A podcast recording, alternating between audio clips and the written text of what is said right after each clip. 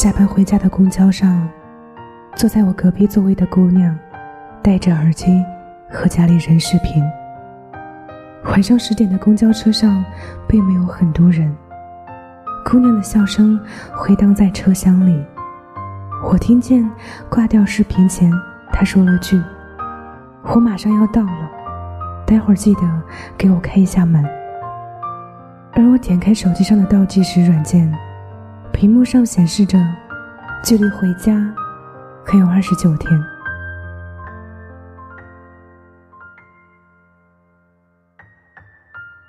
忘了是从什么时候开始，我习惯在闲来无事的时候，搜一搜回家的车票，看一看家里每天的气温。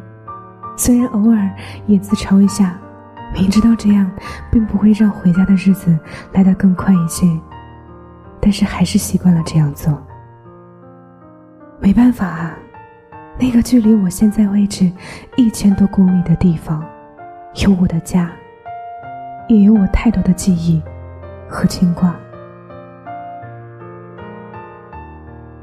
不久前，因为工作，我离开家去了一个新的城市，不合口味的饭菜，完全陌生的路线，很难适应的天气。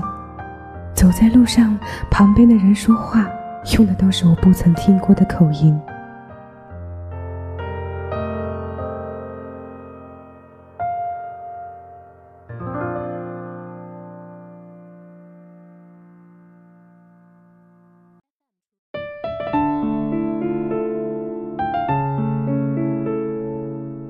实际上，我有很多不习惯的地方，我担心适应不了现在这个圈子，我害怕这座城市容不下我，我害怕一份完全崭新的生活会对我太残忍。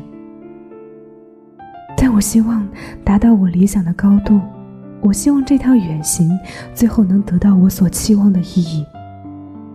我希望回家的那一天是荣归故里。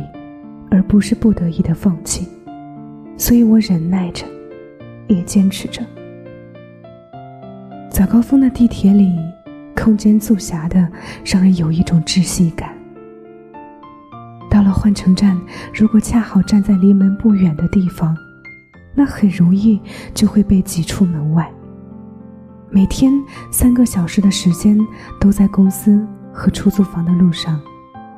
当大家还在朋友圈里发穿毛衣的自拍时，我穿梭在一个遥远的城市，冻得只想把手捂在兜里。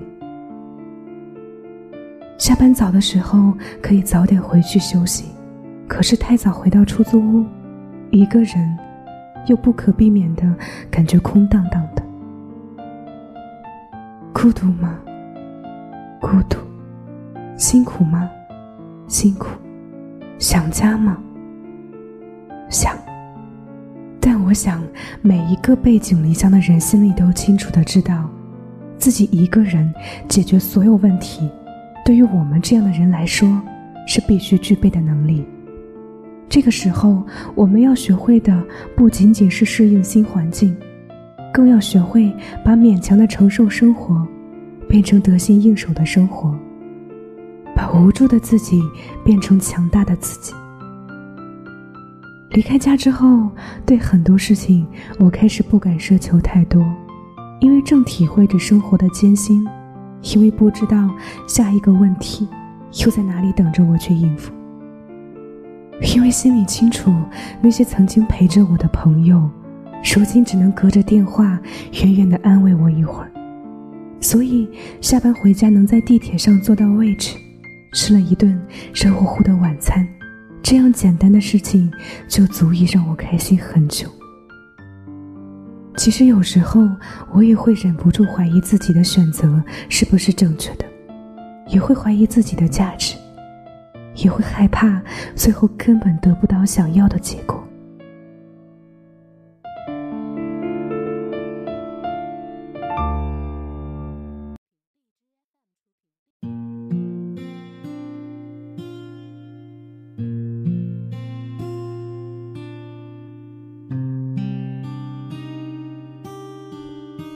但一想到每次和爸爸妈妈的通话想到发了薪水把钱打回家后，他们的那种欣慰；想到心里还有很多很多愿望没有实现；想到还没有变成更好的自己，那份坚守阵地的勇气就又回来了。